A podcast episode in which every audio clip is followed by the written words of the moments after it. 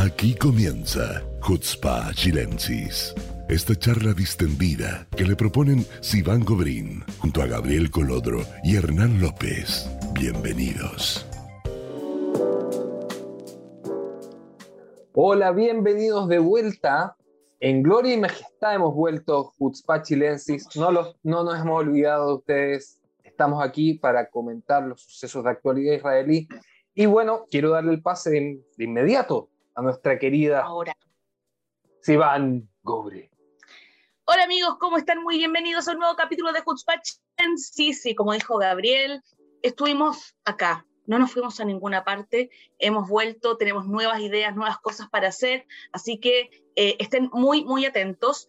Eh, lamentablemente hoy tenemos un tema que no, no da mucho para la risa, para nada, pero la verdad que lo tenemos que evaluar porque ha sido algo que ha hecho mucho impacto eh, en general en los medios de comunicación y fue eh, la muerte de esta periodista de, de Al Jazeera eh, en un tiroteo en la ciudad de Jenin, en Cisjordania, entre eh, palestinos armados y el ejército israelí. si han visto, seguramente han visto las noticias, han leído los medios, han leído las redes sociales, han visto que el tema en general está todavía confuso, no se sabe no sé si decir quién la mató, Gabriel, no, sé si, no, no quiero decirlo así, pero de dónde vino la bala, que, que, que, mató a esta periodista. Eh, obviamente los primeros en decir que fue una bala israelí fue el propio Al Jazeera y de eso eh, los medios se agarraron. Voy a, voy a analizar esto un poquito más adelante porque quiero primero que Hernán del contexto, porque hay muchas imágenes dando vuelta, muchas opiniones, muchas redes sociales. Eh, creo que la, la, globalización la hemos vivido en estos dos días eh, en cuanto a, a medios con, con, una sola noticia tan impactante como esta. Así que Hernán, eh, explícanos, explica a la gente qué fue lo que pasó. Eh, bueno, voy a tratar de explicarlo porque... Eh, Está difícil, ni nosotros un, lo entendemos. Hay, hay, hay que hay, lo primero es entender el contexto general de, en que ocurre todo, que es eh, después de una seguidilla de atentados sangrientos dentro de Israel. Eh, que empezaron a mediados del Ramadán con ataques en las ciudades, de grupos armados, hasta llegar al último, que fue ya eh, Ha'atzmaut. Hachazos, hachazos literalmente contra eh, algunas personas, una cosa muy, muy eh, terrible. Ahora, esto produjo una importante presión sobre la opinión pública, de la opinión pública israelí sobre el gobierno eh, y la necesidad del gobierno de hacer algo. Ahora, el hacer algo, eh, hay muchas formas de resolver el asunto, pero básicamente la línea de acción era, fue detener a los cabecillas de los grupos terroristas para evitar que las, la, eh, la seguidilla continuara y también para llevar a justicia a aquellos que eran responsables de, de toda esta situación. Ahora, detenerlo es detenerlo en territorios palestinos, básicamente. Eh, y eso es algo que me va, hay que explicar en, con detenimiento porque eh, no es claro para una persona que vive en Chile o en otro país que no sea Israel, cómo puede ser que Israel entre a un territorio que no es su país, con efectivos militares o policiales, como quieran llamarlo, en general son militares, a detener a alguien es como si alguien de Chile entrara a Perú, detuviera a alguien y se devolviera a Santiago. Es algo que, no, no, ocurre en otros lugares del mundo. Ahora, ¿por qué ocurre y cómo ocurre acá? Los palestinos, si bien es cierto, tienen una entidad política central que es la Autoridad Nacional Palestina, en la práctica está dividido en dos entidades políticas. La zona sur de Hamas y la autoridad propiamente tal con, eh, con Abu Mazen a su cabeza. Ahora, con la Autoridad Nacional Palestina hay acuerdos políticos que, entre otras cosas, permitieron su existencia. Ok, no, no va a extender en los acuerdos, pero hay la creación de la misma autoridad, eh, su financiamiento, su organización, incluso su instituciones de seguridad interna están reguladas por un acuerdo mutuo con Israel. Ahora, es de interés de los palestinos, de la autoridad como de Israel, que los atentados terroristas no existan, no de un lado, no de otro.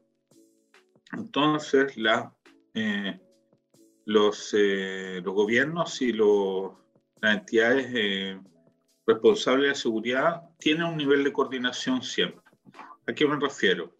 Que si Israel entra en la zona administrada por la Autoridad Nacional Palestina, generalmente lo hace con la venia del el gobierno de ellos o con su grupo de seguridad. A veces más público, a veces menos público, eh, pero no es que de un día para otro soldados israelíes entren y salgan sin que los palestinos sepan nada. Eh, hay casos en que sí ocurre, que es en las zonas de Gaza, donde la Autoridad Nacional Palestina misma no tiene un control y donde los grupos eh, terroristas son más y con, son más independientes y las mismas autoridades locales no tienen mucho control sobre ello, entonces ocurre, ahí sí ocurre que el ejército de Israel entra sin previo aviso. Ahora, ¿qué ocurrió en Jenin? Jenin históricamente es un eh, campo de refugiados, entre comillas, no es un campo de refugiados que un, grupo de tiendas, miles de tiendas en el desierto, no, es una ciudad. Ok, eso hay que entenderlo también. Cuando uno habla de un campo de refugiados, no tiene la idea de que es algo precario. No algo precario, una ciudad como, no sé, Quilpué, una ciudad de decenas de miles de personas con servicio y todo lo demás. Ahora, eh, históricamente ha sido uno de los centros del extremismo político de los palestinos. Es eh, la batalla Jenin hace años atrás, es tristemente célebre porque fue muy sangrienta. Y siempre que hay este tipo de historias de sangre hay también un, eh, mucha violencia contenida. Entonces, acciones del ejército de Israel dentro de Jenin siempre son muy problemáticas.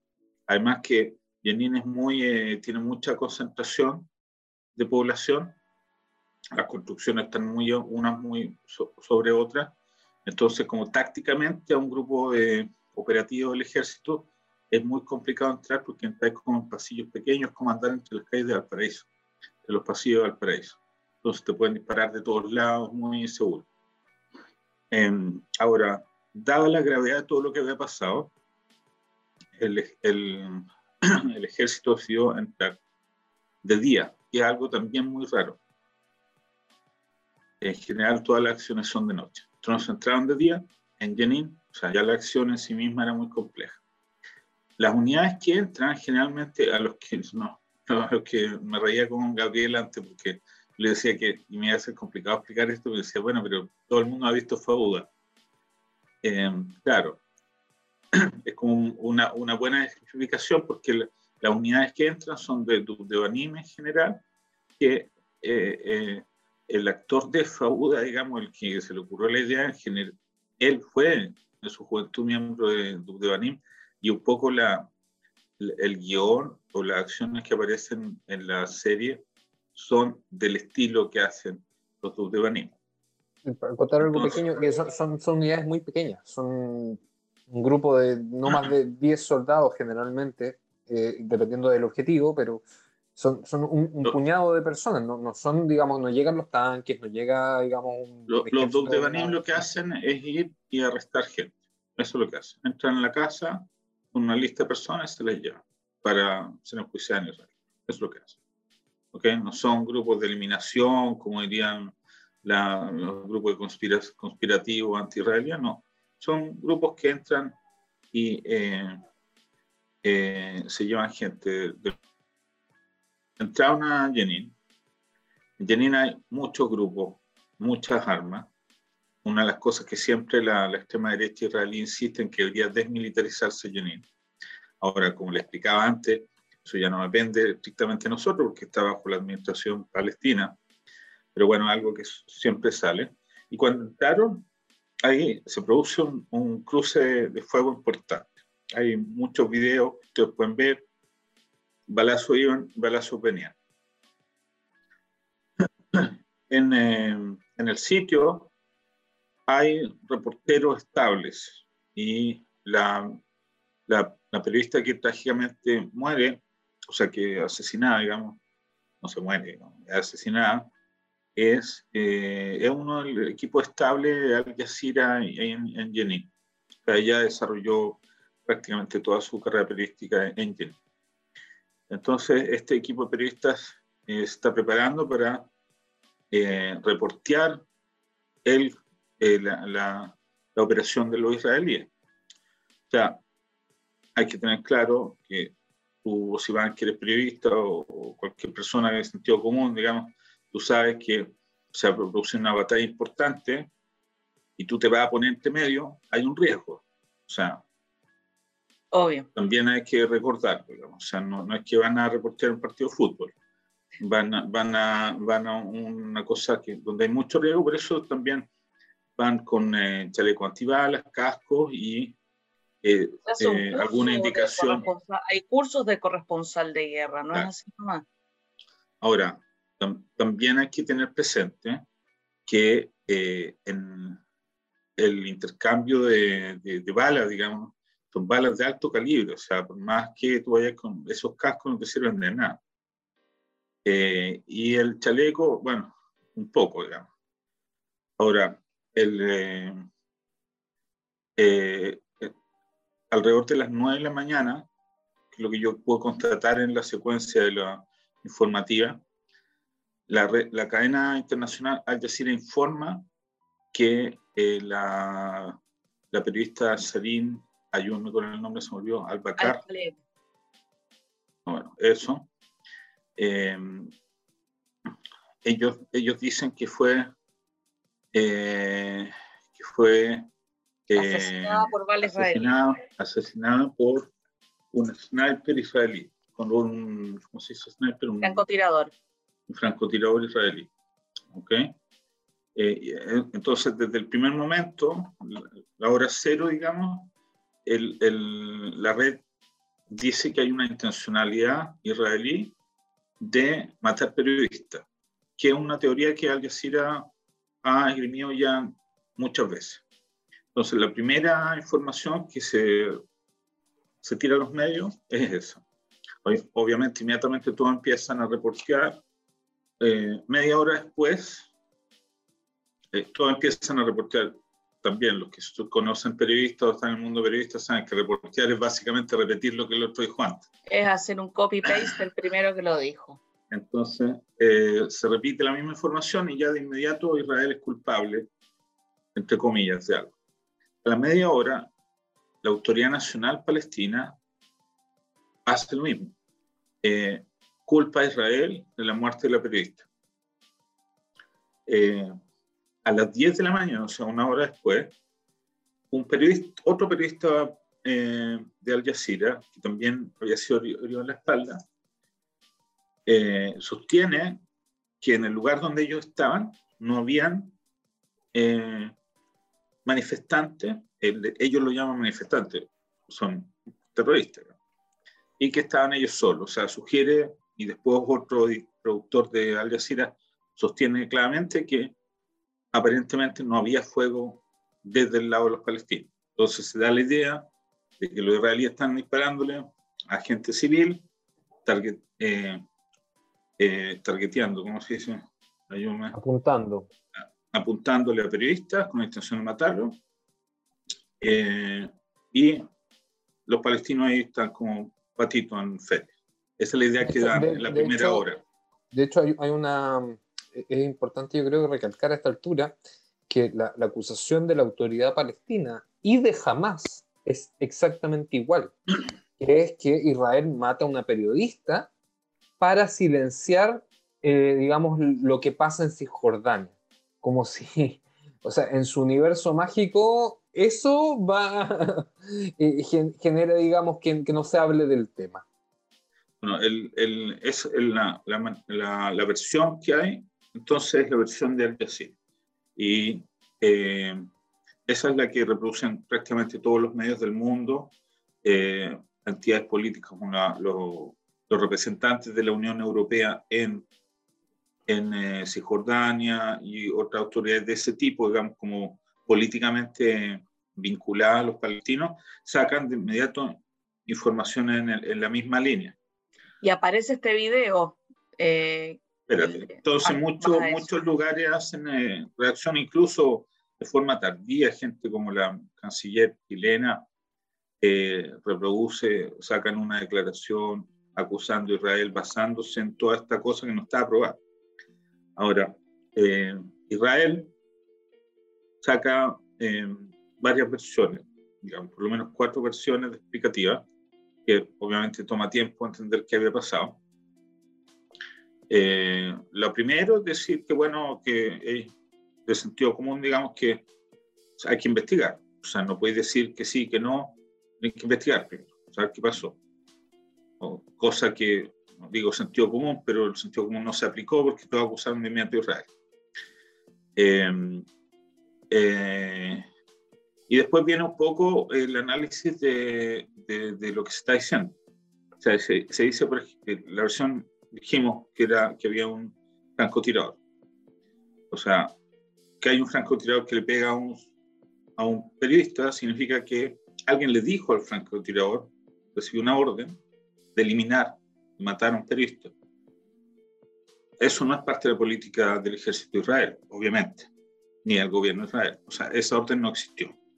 Ni de las unidades que entran a Yamin. Tampoco, era la intención, porque las unidades van a detener gente, no van a matar gente. No, no, son unidades de eliminación, van a detener gente. Esa es la intención. Ahora, yo hablaba con un amigo que es eh, francotirador y me decía que el, por el calibre de balas que ellos usan, eh, si ellos, si, si, realmente hubieran disparado a una persona, digamos, eh, a la periodista, la periodista no habría tenido esa herida, simplemente no le habría quedado cabeza. Eh, entonces, se, entiende que no es un francotirador.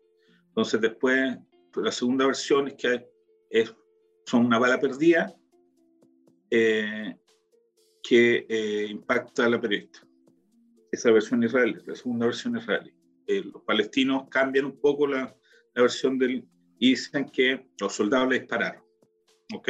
Entonces ahí hay, hay videos de un lado y del otro mostrando, primero los israelíes muestran que efectivamente los palestinos sí estaban disparando, no es como el productor de Al Jazeera dijo que estaban ahí no pasaba nada, había un intercambio importante de fuego, habían balas perdidas, eh, los israelíes muestran que sus soldados, cámaras que portan de cuerpo estaban haciendo otra cosa, digamos, estaban, eh, y también hay disposiciones de mapeo, digamos, dónde estaban cada una de las imágenes, hay versiones de un lado y del otro.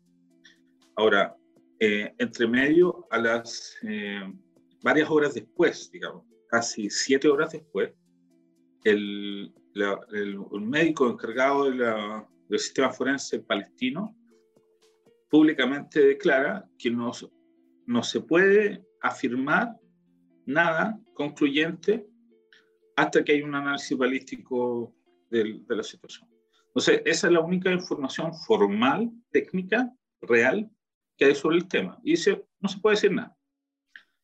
Ahora, eso los medios palestinos no lo publican, algunos médicos medios norteamericanos lo mencionan, eh, los, medios israelíes también lo mencionan, pero que hay como una cosa dando botes porque tampoco nadie fue después a preguntarle qué pasó con el examen balístico. O sea, pasaron varias horas, ya han pasado casi un día y nadie tiene el informe balístico en la mano. Surgieron entre medio versiones, como que había una bala de M16, que es una versión que no, como que alguien inventó, porque ni, ni, ni, los palestinos ni los israelíes dijeron que había una bala de M16. Nadie dijo, pero todos asumieron que había una bala M16. Eh, ¿Y por qué? Porque supuestamente solo los israelíes tienen armas M16, lo que tampoco es verdad, porque en el mismo, las imágenes del funeral de la periodista salen gente armada, los palestinos, a hacer sus honores militares y salen con M16. O sea, ellos mismos muestran a todo el mundo que sí tienen M16 suponiendo que esa versión que circuló espuriamente, digamos, sea cierta. Ahora, Israel, en la tercera opción, invita a hacer una comisión de investigación conjunta con los palestinos. Y los palestinos se niegan, supuestamente. Poco es claro quién se niega de los palestinos. ¿Ok? Los que aparecen diciendo que se niegan son periodistas. No, yo por lo menos no vi ninguna información oficial, digamos, que dijera yo me niego a hacer una investigación. Los periodistas eh, extranjeros incluso, no palestinos, eh, eh, decían que no porque era como una estrategia conocida de Israel, que cuando había este tipo de cosas se pasaba una investigación que era no objetiva y que nunca conducía a nada. Ese era el argumento.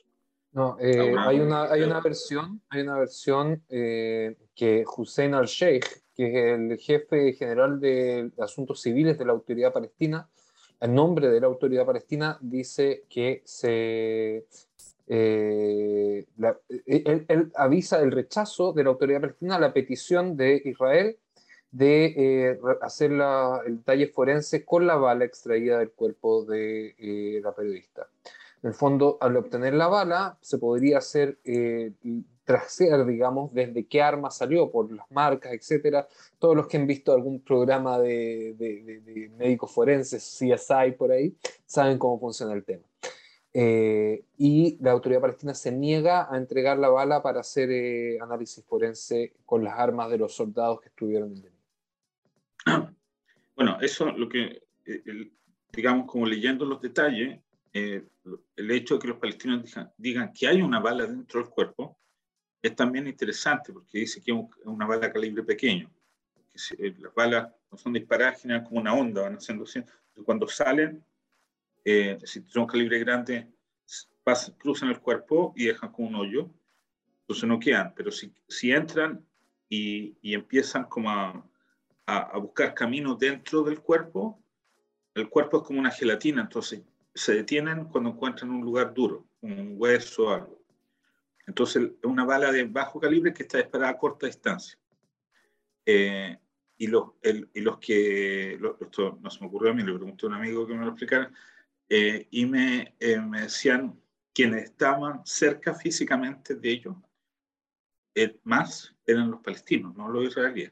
O sea, estaban los periodistas palestinos y los israelíes del otro lado.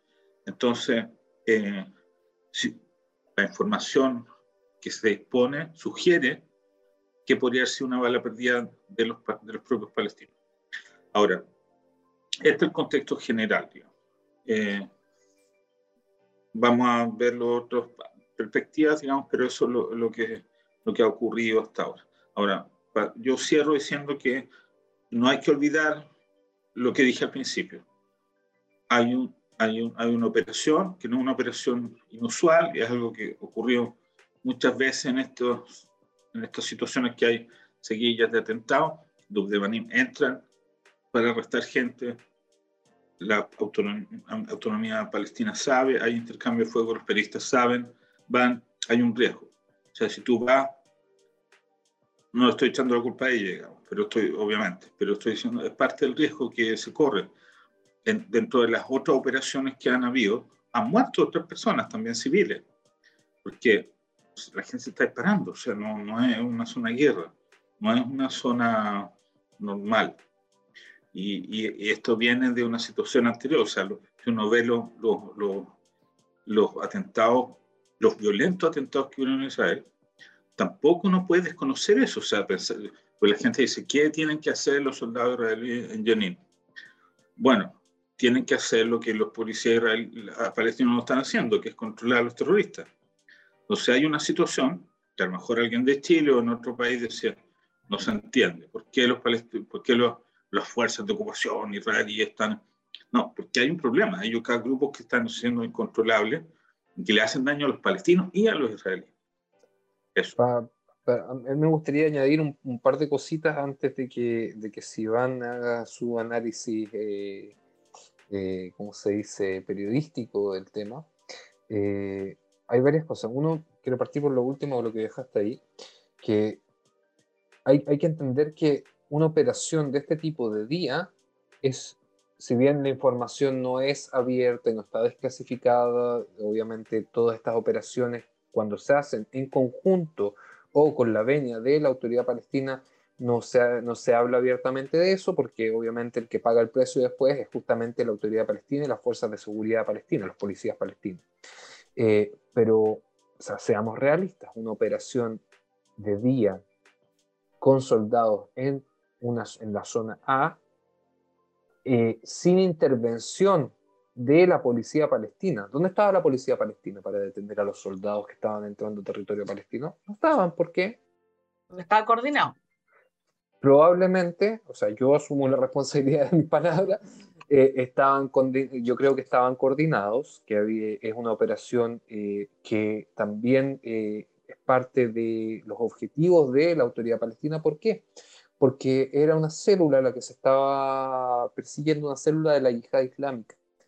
Y estas células de Hamas o de la yihad islámica en los campamentos de refugiados que están dentro del territorio palestino gobernado por la autoridad palestina son oposición política armada a Mahmoud Abbas. ¿Ok? Entonces, para ellos... Chiquito de algo técnico que tú mencionaste, que, que, la gente... Eh, los... Usted preguntó dónde están las policías. Y si volvemos a esa teoría que andan dando botes de la M16, los únicos que tienen M16 en la Autoridad Nacional Palestina son los policías, porque la han recibido de Israel. O sea, los guerrilleros en general usan AK 47 por razones históricas. Entonces, incluso, y, lo que les decía, cuando aparecieron en el funeral oficial, los que dando, están al lado del féretro son policías eh, o gente de la seguridad eh, palestina formal, digamos. Entonces, incluso si hay una bala acá, hay razones para sospechar de otras personas. Claro.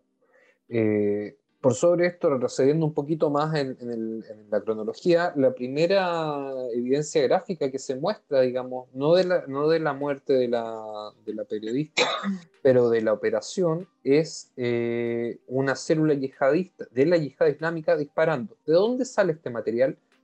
Bueno, antes de que ocurriera lo de la periodista, la yihad islámica y miembros de la yihad islámica estaban compartiendo estos videos en redes sociales voluntariamente, abiertamente, felices de hacerlo, como parte de su propaganda. Estamos defendiendo lo nuestro, estamos atacando a los soldados nosotros.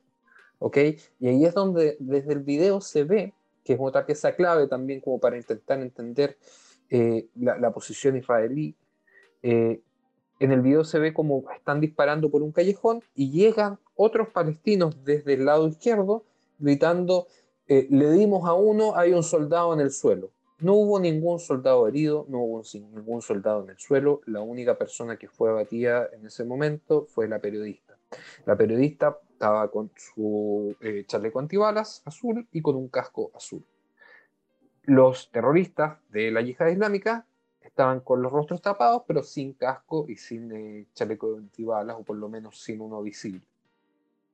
Entonces, aquí ya tenemos dos cosas que en el fondo, ellos estaban aclamando que habían abatido a alguien. ¿A quién habían abatido? Pregunta abierta. Todavía tiene que confirmarse. Segunda cosa importante. Eh, cuando la primera acción que hace Israel en enterarse de esto es ofrecerle a la autoridad palestina eh, la investigación conjunta y ellos la rechazan inmediatamente, por vía formal. Ojo, esto no, no, se trata aquí de respuestas de la prensa, se, se, comunican desde el gobierno israelí con el gobierno palestino y el gobierno palestino responde inmediatamente que no va a cooperar, que no va a dejar a Israel participar en la autopsia ni en ningún tipo de eh, proceso de, digamos, eh, forense del, tema. Pero sí permiten a Qatar, ojo, Qatar supuestamente, según dice la, la prensa palestina hoy día, Qatar participará en la investigación. Qué conveniente. ¿Con maleta de plata en la mano o no? No lo sé. Son los dueños de Al Jazeera. Ese es otro tema. Qatar, así como si tú te metes hoy día al Twitter, por ejemplo, de, RT, de Russia Today, dice que es un medio perteneciente al gobierno ruso. Si tú te metes al de Al Jazeera, no lo dice, pero lo es. ¿Ok? Entonces estamos hablando de un medio que es abiertamente anti-israelí, eh, con una predisposición absoluta a culpar a Israel de cualquier cosa, que tiene una, una, trayectoria en esto. Entonces, ¿qué hacen? Aprovechan el tema a costa de la muerte de uno de sus compañeros para generar propaganda. Y aquí es donde le quiero dar el paso a Sigan para no extenderme más. Chum, lo agarré. Solo quiero decir una cosa antes de, decir mi parte. Eh, me di cuenta, eh, viendo mis redes, que hoy, hace un año atrás, eh, estábamos en guerra también. Hoy yo quiero decir una cosa, que me di cuenta revisando las, las cronologías de las publicaciones todo esto empezó a las 9, dije a las 10 habla Ali Samudi, el segundo periodista. Si Van Gobrín a las 10 y media está dando una entrevista en vivo vivo mostrando las imágenes del atentado. ¿Viste? O sea, de la, así que... De la, de la, de la, del ataque. Eh, ok, bueno, primero que... Ojo, Al Jazeera. Ojo, Al Jazeera. Al Jazeera voy por ti. eh... Y Bio Bio, péganse con una piedra en el pecho porque... La primicia, más primicia, de las primicias. O sea, la primicia de las primicias de las primicias. Ya. Eh, bueno, eso, que me puse así como media, no, no, me puse mal, pero como que me vino un flashback así hace un año atrás. Fue la noche en que en la zona centro cayeron misiles toda la noche.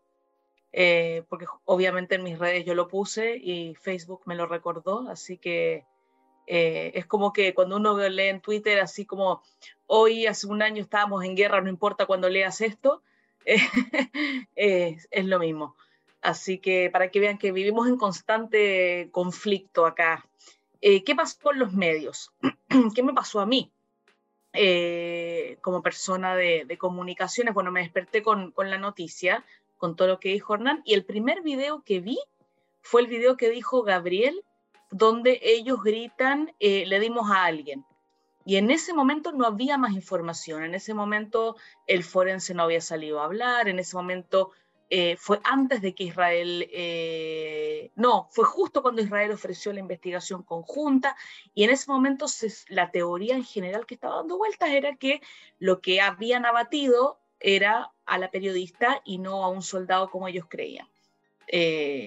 pero me, es un mal augurio para los medios de comunicación en el mundo lo que pasó, porque como tú muy bien dijiste, Hernán, el, copy-paste, así funciona. Porque ¿qué pasa? Pasa algo que es impactante, que va a vender. O sea, el primero que golpea es el que se lleva el premio, digamos. Y después todos le van a copiar. Entonces, ¿qué prefiere un medio de comunicación? Golpear sin verificar o decimos, verificamos después, igual fuimos los primeros. Mejor pedir perdón que pedir permiso, digamos. O esperar a que se verifique la información. Y nadie lo hizo, ningún medio esperó a, que salieran más voces a hablar, a que saliera más perspectiva, a que salieran más videos. De hecho, cuando yo salí en Bio, Bio en ese momento, eh, la persona que me, Gonzalo, que es el, que, me entrevista, tenía la versión de la agencia F, que de hecho yo le hice un chiste en la mitad de la, entrevista cuando me dijo, sí, porque F dice que fue Israel, y dije, ¿F estuvo ahí? No sabía. qué suerte eh, que hayan estado en ese momento en, el campo de batalla, pero los medios hoy en día eh, prefieren ser primeros en redes sociales que realmente verificar lo que está pasando. Y se agarra de una, narrativa, claramente la narrativa anti-israelí del Jazeera, porque ¿quién va a cuestionar al Jazeera? O sea, tienen su prestigio, ¿ya? Eh, nadie los va a cuestionar. Y si vende, mucho mejor. ¿Por qué? Porque cualquier cosa contra Israel vende. Siempre va a ser mucho mejor siempre va a golpear y siempre te van a leer más y te van a subir los likes y todo lo que los medios buscan. Entonces yo sabía que esto iba a pasar. Yo sabía que esta narrativa anti-israelí de que fue Israel eh, iba a la que se iba a instaurar y nadie más le iba a cuestionar. Ahora, yo he tratado de escribir, qué sé yo, yo no digo que lo mejor no fue Israel, que, que no fue Israel, yo, porque no lo sabemos, nadie lo sabe, puede ser que sí, pero hay que esperar a que se confirme, hay que esperar a las investigaciones, hay que esperar los otros videos que salieron durante el día. Eh, obviamente que yo no lo voy a negar porque no tengo cómo negarle, no tengo cómo confirmarlo tampoco, porque yo, si van, tampoco estaba ahí.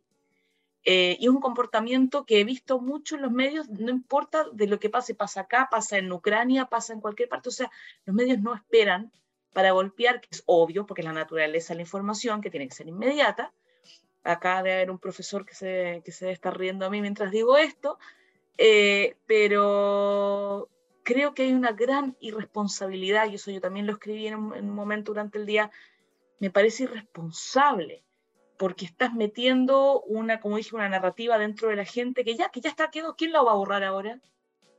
No, absolutamente. O sea, ya está. El, ejemplo más claro, yo creo, que es la declaración o la, declaración pública que hace el gobierno de Chile. Eh, ayer, en la, el día mismo día, miércoles, en la noche de Chile, eh, digamos, ya la madrugada del jueves nuestra, eh, el gobierno de Chile hace una declaración donde no culpa abiertamente a Israel y llama a una investigación. Pasan ocho horas, no más que eso, y la ministra de Exteriores da una entrevista en radio del Canal 13, diciendo, eh, hablando de otros temas, etcétera, y al final le preguntan sobre este tema, y ella abiertamente dice que a la periodista le asesinaron, asesinó un disparo israelí. Entonces, la declaración del ministerio es, digamos, podríamos decir que aceptable porque llama a la investigación, tiene un tanto de propaganda metida por la, por la comunidad palestina que eh, obviamente aprovecharon todo el tema, pero ella cuando le preguntan en la entrevista asegura en, en primera instancia que fue Israel y la periodista es la que le dice, pero ustedes escribieron otra cosa, cuando ustedes, ustedes no están acusando a Israel de esto. Sí, es que no, es que mira, aunque no sea Israel, Israel es responsable. Claro, sí, pero no, pero sí. Es que es lo que queda, es lo que queda en la narrativa, es lo que queda en el cuestionamiento de la gente, en el inconsciente, es un inconsciente colectivo. Porque esto, aunque mañana salgan los palestinos y digan, esta bala salió de una, de una arma, como dice Hernán, eh, palestina, ah, pero es Israel. No, no, sé, esto no, no, va a cambiar nada. Nunca va a cambiar. Lo que, lo que, pasa es que lo que discutía con Gabriel sobre la declaración de Orrejola es que en el derecho internacional no existe que un gobierno entre con sus soldados a otro país, hace una acción y se devuelva a su casa. Eso para, para un diplomático es una violación del derecho internacional.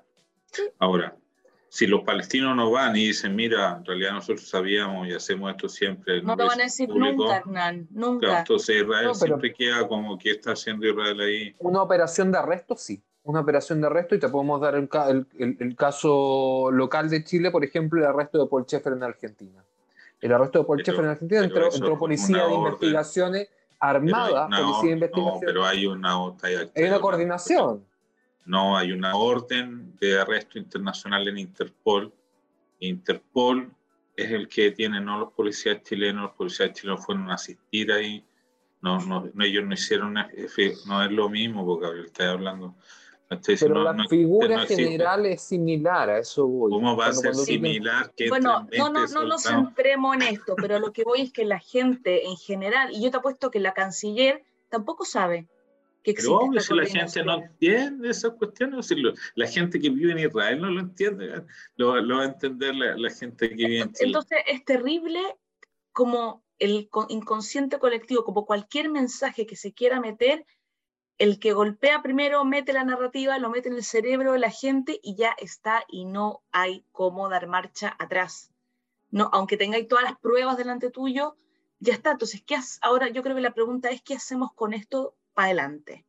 Ahora, esto va a ser una herramienta de propaganda gigante de la autoridad palestina. y, ya lo, y, ya lo, vimos, por ejemplo, en, el micro, eh, eh, eh, a través de la comunidad palestina, que lo primero que hace es pedir una reacción del gobierno chileno, cosa que la logra, instala una narrativa de que la periodista tenía parientes chilenos, que los parientes nunca los nombran, nunca aparecen, no existen, porque no tienen nombre y apellido. Los parientes, no aparecen en televisión, no aparecen en radio, pero ellos dicen que tenía parientes chilenos y aparece replicado en La Tercera, aparece replicado en El Mercurio, aparece replicado en Tele 13, aparece replicado incluso cuando no se habla con la, con la canciller, cuando se habla de la noticia en Chile, escuché una nota muy cortita en la mañana de Tele 13 también, Decían, no, y la, la, comunidad palestina decía que tenía parientes en Chile, porque aquí hay una comunidad palestina muy grande y ya tenía...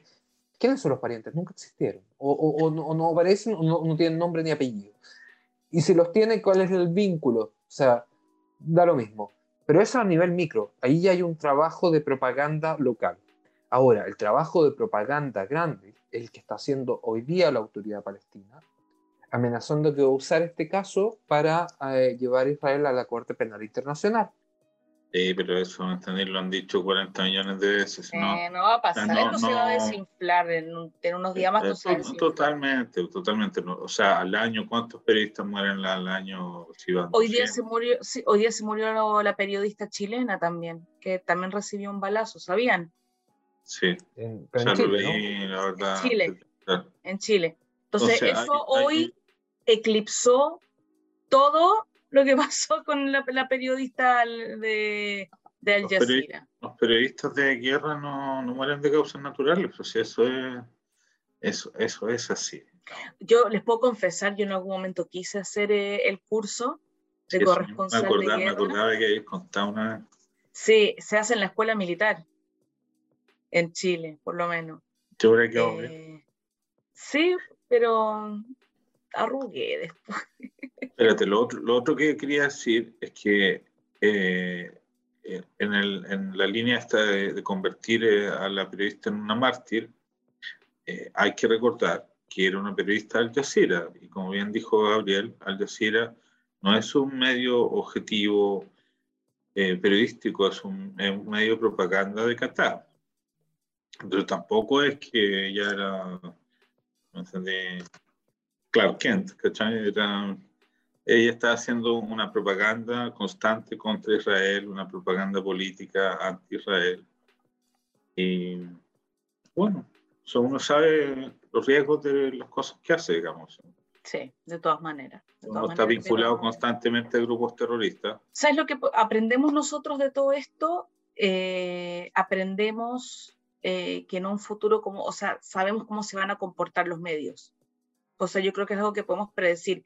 Y si alguien eh, lo toma en cuenta de verdad y aprende de esto y aprende la, el lecas, ¿cómo se dice? Aprende la lección eh, mediáticamente, yo creo que más, un medio, si, si de verdad se ponen las pilas y un editor de verdad se pone las pilas, yo creo que pueden eh, golpear con una noticia, con una exclusiva, mejor, más informado y, y, y digamos, instaurando una, una no, no sé si decir, o sea, la verdad, digamos, pero con toda, con toda la información que se necesita. Yo creo que si los medios aprenden de esto, eh, pero no va a pasar.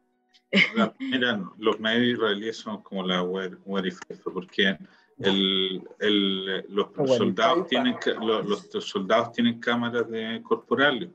O sea, el ejército podría haber chequeado las cámaras, ver dónde están, liberaron imágenes que no decían nada, que no tenían nada que ver. El, el, lo que hizo Betzelem de chequear. ¡Uy, qué ganas! Tan aburrido. sí, no, fue súper bien lo que hicieron. O sea, chequearon la imagen, fueron físicamente al, otro lugar, vieron la Claro, pero se olvidaron de que habían grupos armados en el otro lado cerca de la periodista. Lo, que, tú, lo, que, tú, lo que tú quieras. Pero Hasta que sale el video y les desarma todo. Gabriel, pero ellos son los únicos que hicieron la pega. Fueron los únicos que fueron al lugar, vieron a ver esto pasó acá, esto pasó acá, cuál es la distancia. ¿Quiénes más pueden ir al lugar? N gente puede ir, Todos, todos, los periodistas pueden ir al lugar, ¿cachai? Bueno, chao, me voy a Jenin. No, no. Déjame ir a revisar. Voy a revisar. No. Obvio que podían revisar, pues, ¿cachai? Si el BTLM es una organización israelí, ¿cachai? Pueden, pueden, podéis, podéis chequear, ¿cachai? O sea, hay otras organizaciones, hay otras organizaciones de derechos humanos hay, o sea, el que quería hacer la pega, podía haberla hecho, pero nosotros eh, no aprendemos como dice Sivan, nos pasa yo, más cada rato, ¿cachai? Yo creo que, yo creo que nos este pasa caso, lo mismo. No, yo creo, yo, creo, yo creo que a diferencia de, o sea, a ver, la, la, tenemos muy difícil, eso todo lo tenemos claro. Pero yo creo que en este caso, el, tanto el gobierno como el ejército fueron, eh, en temas de prensa fueron bastante rápidos en instalar la duda. Eh, y, yo creo que una, una pero prueba no explicaron técnicamente, no explicaron. No nadie tenía herramientas para explicar nada. Pero, o sea, viejo, yo le llamé por teléfono a un amigo y le pregunté la cuestión si podía hacer un francotirador o no. Me lo explicó en dos minutos. O sea, con todos los asesores militares que tiene el ejército, no podían explicar que no podía hacer un francotirador. Durante las primeras ocho horas no se habló de un francotirador. Partamos por eso. Lo que se hablaba era un disparo. eso lo dijo Al Jazeera en la, primera línea que escribieron. En la primera línea que escribieron, dijeron, que era un, un sniper israelí. En la primera, la, la primera, la primera bueno, vamos cerrando, vamos cerrando el análisis porque nos estamos quedando sin yo, tiempo. Yo creo que una, una, una, muestra de que eh, el efecto no fue tan, tan absoluto como podría haber sido es que justamente la periodista chilena de Tele 13, que no recuerdo quién era, corrige a la ministra y le dice que hay una investigación en curso. ¿Ok? que eso podría, haber, podría haberse callado, podría haberle dicho, sí, sí, fueron los israelíes y no hubiese pasado nada. No, pero no, lo hizo. Hizo, hizo súper bien.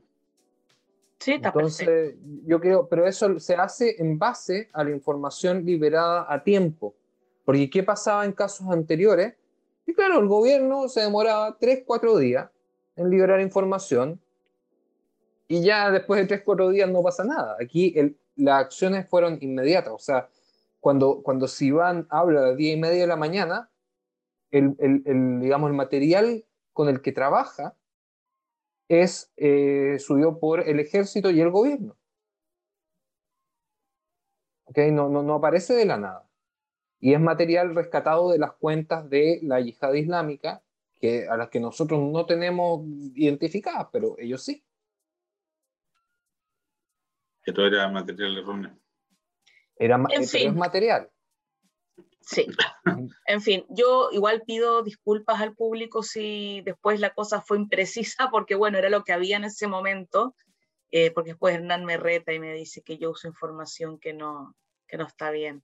Pero era lo que había en ese momento. Hasta, el día de hoy, la información no es ni correcta ni errónea, porque el forense no ha determinado. No sabe. que después, después de cinco años he convertido a, Gabriel Colodro en un leninista.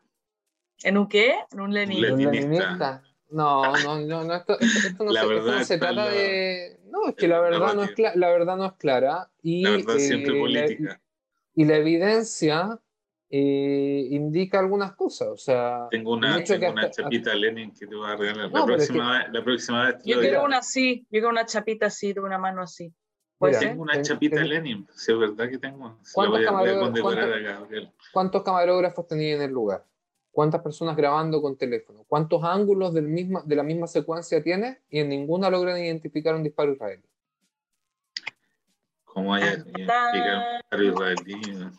Gabriel, yo encuentro que nosotros dos, tú andáis con la cámara, yo voy con el micrófono, nos vamos a meter a Jenny y vamos a hacer la verdad. Y vamos a vender ese reportaje. Yo, yo fui una vez a almorzar a Jenny, te conté eso. ¿Qué comiste? Fui a comer hummus con... ¿Hummus qué vamos a comer? Pita con hummus. Entré nomás, pues, ni, ni, siquiera me avisaron, ni siquiera supe que estaba, había entrado. Fue un accidente. Ya, amigos, eh, ustedes que nos están viendo, eh, espero, que, espero que la información haya quedado clara. Desmenuzamos todo el incidente que todos lamentamos, obviamente, no queremos que estas cosas sigan pasando, pero hay que entender que las cosas tienen un contexto eh, donde nosotros vivimos, las cosas siguen pasando, como dije, hace un año estábamos en guerra, ahora esto, vamos a ver qué es lo que va a pasar próximamente, pero para eso está Jutzpa Chilensis, para analizar, para comentar, para decir lo que no se dice en los medios de comunicación, así que no se pierdan el próximo capítulo la próxima semana, que estén muy bien. ¿La pasó bien? ¿Le interesó lo abordado? Si es así, lo esperamos la semana que viene, en este mismo horario y lugar. Jutzpa Chilensis.